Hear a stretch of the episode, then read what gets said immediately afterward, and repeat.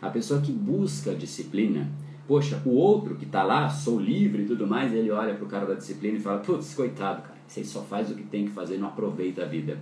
Só que o que tem disciplina, vamos para um extremo de disciplina. Eu tenho, sei lá, 20 coisas para fazer, eu faço as 20 logo pela manhã, de tão disciplinado que eu sou. O que acontece com a minha tarde? Tá livre. Eu faço o que eu quiser. O que acontece com a minha noite? Tá livre.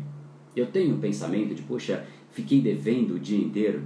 Não, porque tá feito. Tudo que eu tinha que fazer, eu fui lá e tiquei. Então, aquele que preza a disciplina ganha de brinde a liberdade. Aquele que preza a liberdade ganha de brinde a prisão. Então, querer liberdade te afasta da mesma.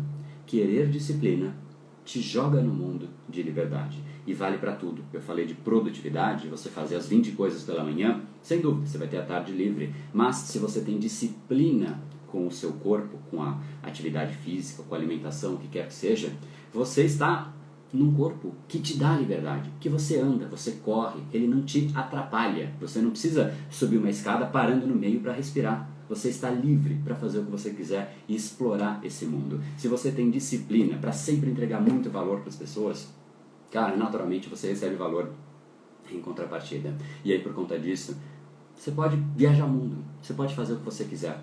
Você está livre por conta disso.